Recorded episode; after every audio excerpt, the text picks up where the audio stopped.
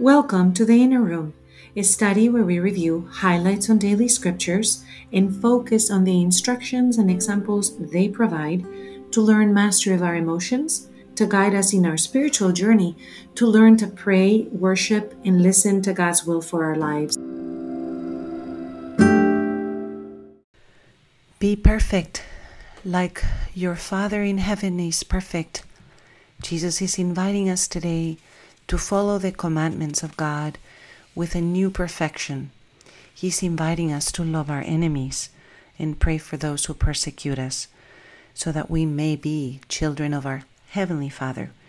In the first reading for today from the book of Deuteronomy, Moses is speaking to the people and asking them to observe the statutes and decrees that God has commanded and be careful to observe them and know that those who walk in God's ways and observe the commandments and decrees and hear God's voice will be acting in a way that is set apart, consecrated to the Lord. This is the definition of holiness.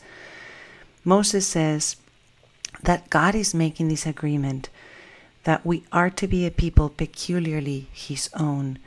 He's saying that to the Israelites who hold a very special place in God's heart. And Jesus, by ratifying that that promise by fulfilling that promise of salvation for the world comes to open the gates to everyone, to the Gentiles, to you and to me.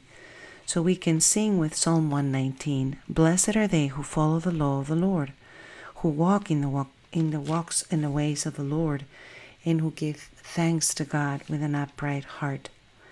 Let us go to the throne and say, Father Almighty, you who know our hearts, you who know how hard it is to love our enemies, how easily our hearts that are fickle and are not able to always stand up for your commandments need of your grace.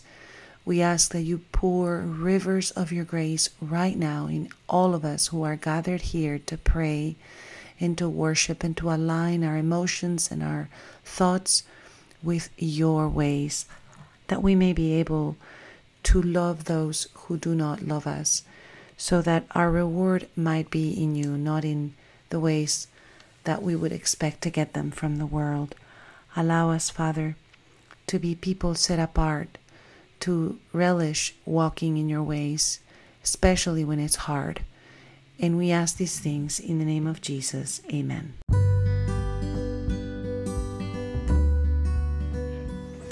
Hello, this is Sofia Fonseca de Niño, and I welcome you to this inner room. You can find us on Facebook, Twitter, and Instagram under the Inner Room Emotions in the Bible, and we would love to hear your questions, your ideas, or your comments.